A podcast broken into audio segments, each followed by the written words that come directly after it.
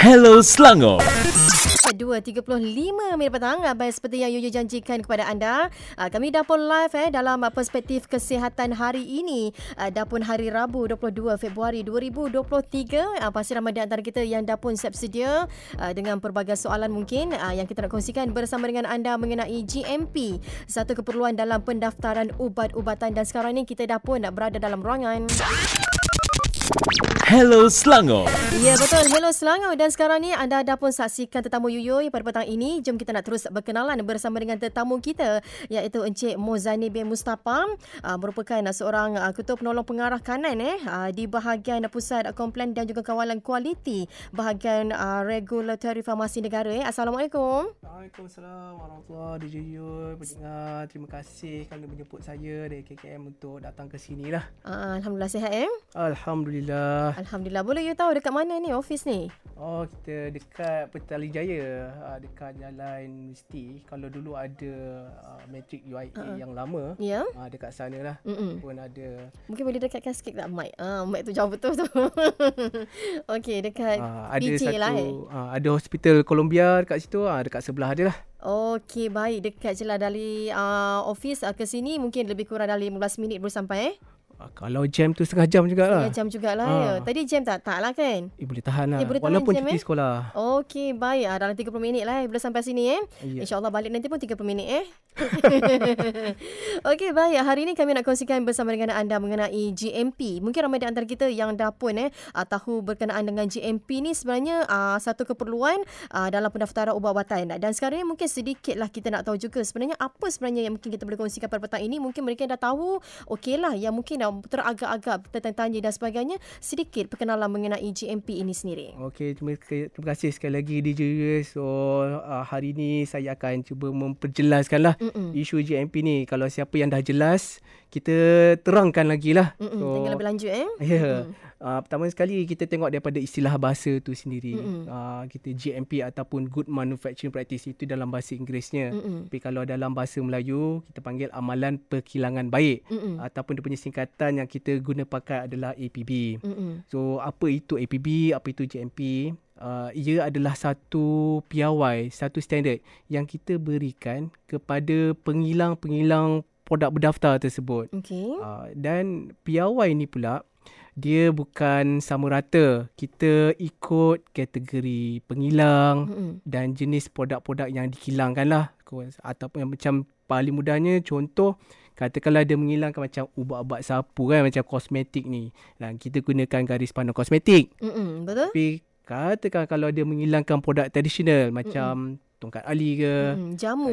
jamu, Kak Cik Fatimah. So kita akan gunakan garis panduan tradisional uh, dan juga suplemen kesihatan. Mm-mm. Uh, tapi katakan kalau risiko dia tinggi macam produk-produk pharmaceutical macam Panadol Okey. ataupun produk vaksin. Uh, yang ini kita gunakan garis panduan uh, normally kita kebiasaan kita pakai garis panduan Pharmaceutical Inspection Corporation Scheme. Mm-mm. Yang ini memang digunakan pakai peringkat antarabangsa. Sama je dalam negara, luar negara. Okey.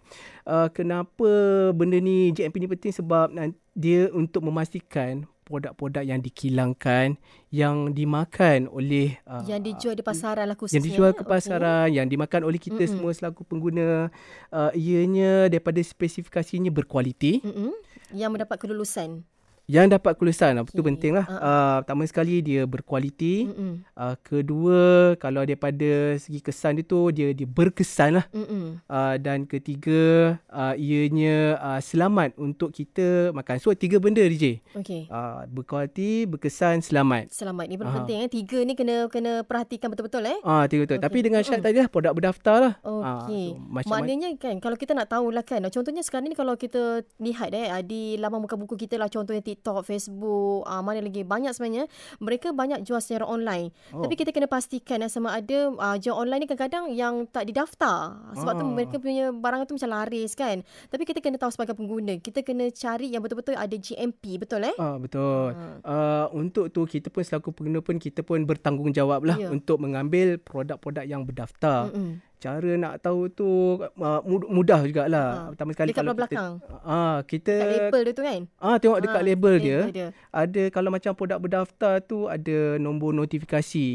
Uh, ada nombor ML, nombor pendaftaran. Mm-mm. ML sekian sekian sekian sekian. Mm-mm. Kalau kosmetik bon notifikasi tu ada nombor notifikasi dia NOT sekian sekian sekian. Mm-mm. Nah, benda ni boleh uh, ada kita boleh semak dekat dalam laman web. Betul, kita Ah. boleh check jugalah kan Eh, kalau kita tak check. percaya dan Ah, sebagainya. Even Okey. sekarang kalau produk berdaftar tu ada lagi logo keselamatan, ada hologram lagi. Mm-hmm. Uh, so itulah dia bertanya uh, dia dia berkait balik dengan tiga benda tadi. Mm-mm. Ya, ya. Selamat, So, uh, berkualiti, uh, berkesan, kesan, selamat. Selamat. Ah, selamat Ah, ah, tiga tiga eh. Ah, you Ya. ingat selamat yang penting sekali. Okey baik. Mungkin sekarang ni kan kalau kita lihat seperti yang telah pun diwawarkan eh banyak sebanyak antara produk-produk uh, ataupun ubat-ubatan yang ingin uh, dihasilkan ataupun dikilangkan yang sebenarnya banyak di pasaran. Mungkin kita perlu pastikan juga agar mana kualiti itu sendiri macam tadi kita katakan kita kena ada tiga uh, berkesan, selamat dan juga lagi satu tadi apa?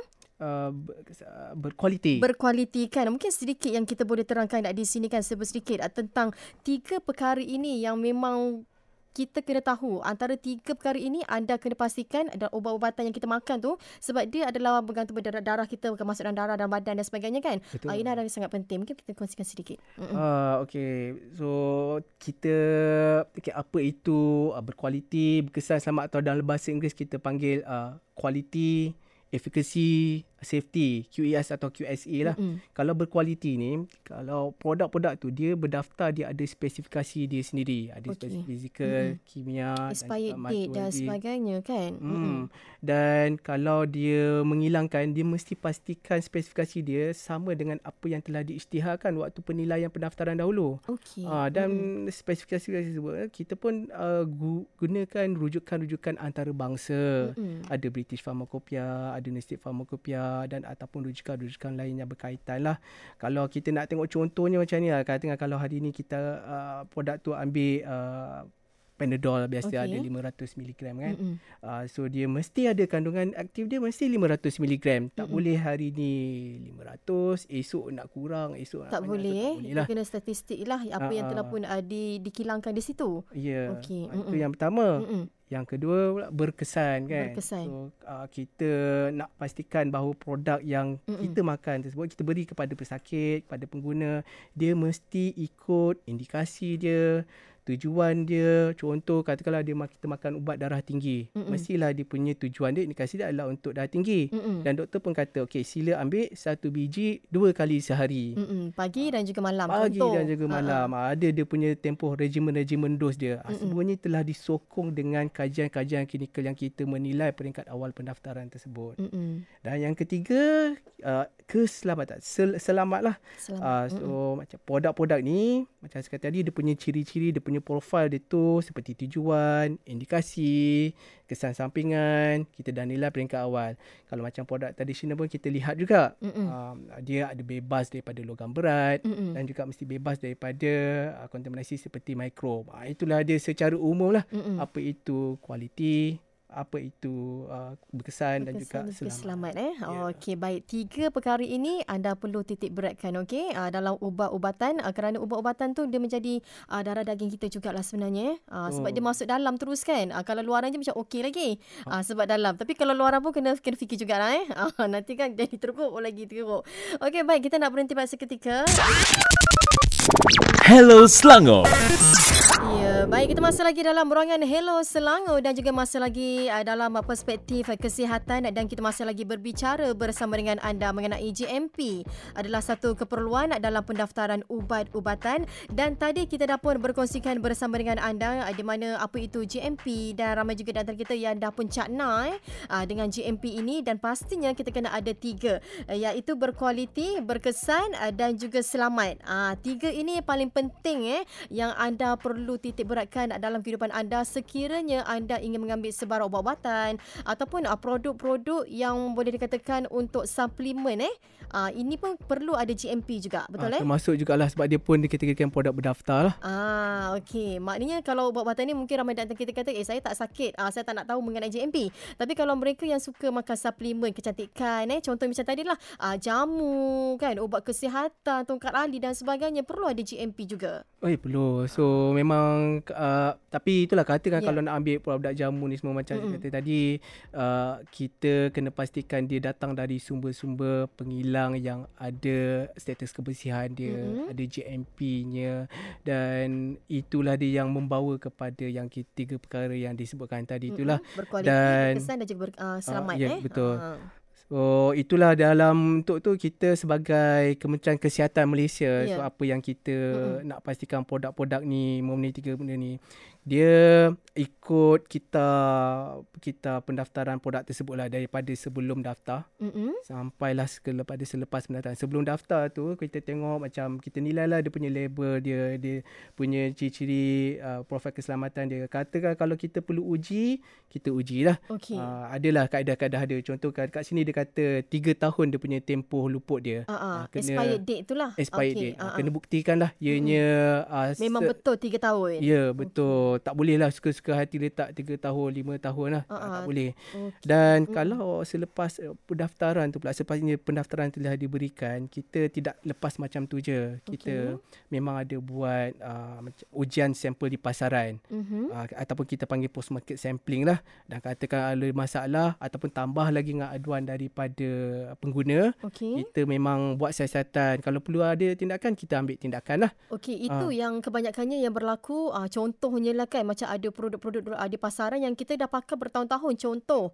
Tiba-tiba ditarik balik. Itulah disebabkan oleh aduan pengguna. Uh, dia ada beberapa perkara lah. Uh-uh. Uh, so contohnya katakan ada aduan pengguna tapi kita tak ambil tindakan terus macam tu. Okey. Biasanya kita akan siasat dahululah jika betul ianya memang uh, sah Sahih? sahih. Ha-ha. Uh, ia ada isu contoh dia mungkin campur palsu dengan produk-produk lain ke dengan Okey. bahan racun ke uh, memang kita uh, buat tindakan punitif seperti uh, panggil balik produk okay. Okey. contohnya lah Ah. kan uh, dan itulah dia kalau tengok life cycle tu semua kan saya panggil life cycle Ah, uh, uh, so daripada keseluruhan sebelum sampai selepas daftar tu uh, itu masuknya GMP tu penting Mm-mm. sebelum daftar kena ada GMP bila nak dapat lesen pengilang GMP dan lepas kilang ada selepas daftar pun kena ada GMP GMP Ah, juga. tu kita daripada NPRA bertanggungjawab lah untuk menjalankan pemeriksaan GMP tersebut. Mm-mm. Maknanya GMP ni sebenarnya sangat penting sebenarnya. Mungkin ada founder-founder di luar sana yang mungkin nak buat produk dan sebagainya. Uh, mereka kena ambil GMP ni sendiri. Kalau GMP ni susah ke kita nak dapat? Ah GMP Mm-mm. ni sebab saya kata tadi kita piawai dia tu sama kan. Okey. Piawai untuk semua sama. Sebab dia nak kata susah dapat tu tak juga sebab dah ramai dah. Ha. Tapi dia memang Dia ah, tengok daripada permulaan. kilang yang kita buat ke? Uh, yes, tengok kategori produk yang kita buat yang waktu tu tadi saya kata kosmetik, Okey, tradisional, ha-ha. keselamatan. Uh, bila kita sebab dia sebab dia berkait dengan perundangan. Mhm. Uh, perundangan kata kalau nak daftar kena ada JMP, nak dapat lesen pengilang kena ada JMP dan antara elemen yang kita lihat uh, ada sembilan benda lah yang ni pun kita guna pemeriksa pakaian yang sama dan Ha-ha. juga uh, pengilang pun yang sama iaitu sistem pengurusan kualiti Ha-ha. Yang tu pertama uh, maksudnya dia cara menyeluruh Mm-mm. Uh, kedua kalau personal tersebut Ya. uh, mesti sihat tu uh, dia punya kaki tangan sihat Mm-mm. tubuh badan uh, diberi latihan Mm-mm. sebelumnya uh, kemudian ada berkaitan dengan premis dan juga peralatan uh, yang tu kita nak tengoklah dia memang ada mesin tablet ke tidak Mm-mm. kalau aircon bersih ke uh, sistem air bersih uh, dan juga uh, chapter-chapter lain seperti dokumentasi kawalan kualiti uh, kemudian ada uh, kontrak uh, tadi macam kita sebut founder kan Ha, nak ya. menghilangkan Nak kontrak menghilangkan, uh, ha. kita ada kontrak analisa kontrak penghilangan sampailah yang ke-9 iaitu pemeriksaan dalaman Mm-mm. Kalau dengar macam agak rumit juga sebenarnya tapi ini yang patut dilakukan eh supaya barang ataupun produk yang dikeluarkan sangat-sangat berkualiti supaya kita sebagai pengguna ni tidak mendapat uh, sebarang kata penyakit dan sebagainya. Uh, Mm-mm. nak- ya, InsyaAllah lah kalau Ya. kita gunakan standard yang diguna pakai standard. GMP tersebut so dia tak lari mana pun lah so itulah uh, tata cara garis panduan yang perlu digunakan pengilang Ya. dan itu juga lah yang kita Mm-mm. akan periksa semasa pemeriksaan GMP Mm-mm. Okey, baik. Tapi you nak tahu jugalah kan, sekiranya ada di antara kita kan uh, yang kata dah memang kita nak ada GMP dan sebagainya, boleh ke GMP tu ditarik balik sekiranya kita ni melanggar ATA dan sebagainya? Ah, boleh memang Mm-mm. ada juga insiden-insiden yang mana kita terpaksa tarik balik. Okey. Uh, macam tadi bila kita kata bila kita buat pemeriksaan kan. Mm-mm. Buat pemeriksaan dan kita ikut yang 9 chapter tadi tu. Okey. And bila tengok kita nampak ini memang uh, kita kata tak ada maaf lah. Memang Hmm, dia melanggar akta dan melanggar sebagainya lah. akta, Okey. Pergi premis kotor, Mm-mm. dokumen penghilangan tidak direkodkan. Kalau hilangkan pun dia tidak konsisten. Uh, dan memang kita balik, kita bincang dalam mesyuarat. Mm-mm. Uh, dan mesyuarat tu bukan pemeriksa je. Uh, Okey. pemeriksaan MPRA pun ada juga. Mm-mm. Dan kita akan keluarkan tindakan punitif. Uh, tindakan punitif tu seperti tarik balik lesen kilang lah. Mm-mm. Uh, dan juga yang lain-lain macam dia nak daftar produk baru tak Mm-mm. boleh, nak buat pembaharuan, nak buat kosmetik nak nak notify kos- kosmetik baru pun tak boleh juga. Okey, masa yang dia ambil untuk pulih segala-galanya lama. Uh, itu bergantung kepada kilang. Ada Okey. juga katakan kilang ada yang cepat dalam tempoh sebulan dia dah panggil balik kita, dia dah buat uh, tindakan pembetulan, dah buat penjahan, dia panggil kita Mm-mm. semula untuk buat inspection. Mm-mm. Mungkin Yuyu nak tahu sikit. Kalau macam uh, pembe- apa kata pemeriksaan tu bagaimana GMP ni lakukan? Okey. Dia uh, sebelum pemeriksaan tu Okey. kita akan susun kita punya kumpulan pemeriksa. Ada Mhm. ketua, ada dia punya uh, ke co-inspector lah kita panggil. Okey. Uh, dan juga bergantung pada risiko katakanlah ki- macam tadi dia buat kilang kosmetik yang sa- sapu-sapu risiko Mm-mm. dia rendah kita dalam sehari insyaallah kita boleh habis lah Okey. tapi katakan kalau macam kilang tersebut besar, kilang Mm-mm. tu buat injection, buat buat sterile dan dia perlu lebih teliti. Uh, Mm-mm. yang tu dia panjang sampai empat ke empat ke, ke sampai ke empat hari lah. Okey. Uh, kumpulan Mm-mm. pemeriksa pun banyak dan waktu inspection tersebut bila kita hari pemeriksaan uh, dia tak lari daripada sembilan elemen yang disebut tadi lah daripada Mm-mm. pemeriksaan kualiti sampailah internal audit. Uh, so itulah caranya kita buat inspection. Mm, maknanya ada proses-proses jugalah di situ eh. Oh, ada Mm-mm. mem- uh, ada memang ada. Okey, baik. Ah, Sebagai penutup bicara kita cepat je masa berlalu kan? Ah, diam tak diam kita dah nak sampai pukul 3 dah ni. Oh ya, ada. Ah, dah nak habis dah. sekejap kan dah nak habis dah ni. Ah. Mungkin sedikit lah kan ah, sebagai kesimpulan. Apakah pesanan kepada masyarakat ah, lagi-lagi ah, berkaitan ah, dengan kepentingan mematuhi GMP ini sendiri. Mungkin ah, bukan sahaja kepada kita sebagai pengguna ah, tapi mungkin ada juga mereka di luar sana yang mungkin ah, mereka ni ada produk tapi mereka menjual secara dalam talian. Mereka tidak tak nak ambil GMP kerana diwawarkan susah dan sebagainya. Mungkin ini adalah orang kata tanggungjawab Encik Muzani sendiri untuk beritahu mereka supaya mereka kena daftar GMP supaya produk mereka ni boleh pergi secara meluas dan juga kita sebagai pengguna ni pun kita rasa percaya dengan produk yang telah pun uh, mereka iklankan. Silakan. Oh, okey.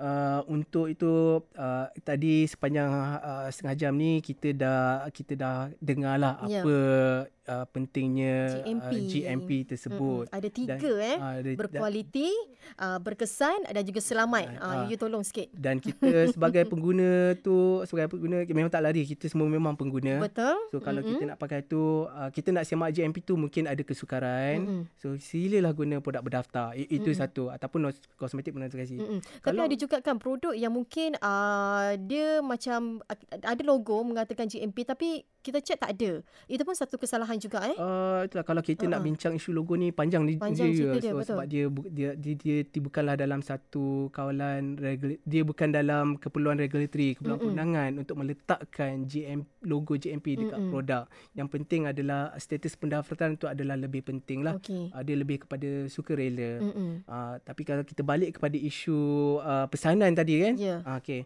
Kepada usahawan tu mana yang sedia ada tu sila mesti kena patuh lah. Betul. Yang kilang-kilang tu. Mm-mm. Sebab kalau dia punya impact regulatory, impact punitif dia berat dan nanti dia kena kilang boleh tutup lah. Mm-mm. Dan Oh, kata boleh, kalau boleh sampai tutup kilang eh? uh, boleh lah sebab dia ada impact kewangan kan. Mm-mm. Dan kalau pengilang-pengilang baru ah macam founder, Founder tak kisahlah dia ada Mm-mm. dekat mana dekat bandar ke dekat kampung ke uh, kalau nak mengilang nak menghilangkan tu silalah pilih pengilang-pengilang yang ber-JMP. Mm-mm. Uh, status kilang JMP ni sebenarnya kita ada letak kita ada paparkan kat, kat dalam webinar kita sentiasa kemas kini lah. Mm-mm. Dan kata kalau dia nak buat kilang sendiri, dia tak nak pakai kontrak pengilangan. Mm-mm. Ah, jangan malu, jangan segan. Datanglah ke NPRA. Kita insyaAllah kita akan cuba bantulah mana yang mana yang boleh. Okey. And uh, contoh kata kalau kita start nak buat pelan susun atur ke, kita bolehlah bagi nasihat. Memang Mm-mm. memang benda tu ada. Ada consultant khas lah eh? Uh, ada, Ah, ada, okey. ada. Ah, so call je, call je kita. InsyaAllah Mm-mm. kita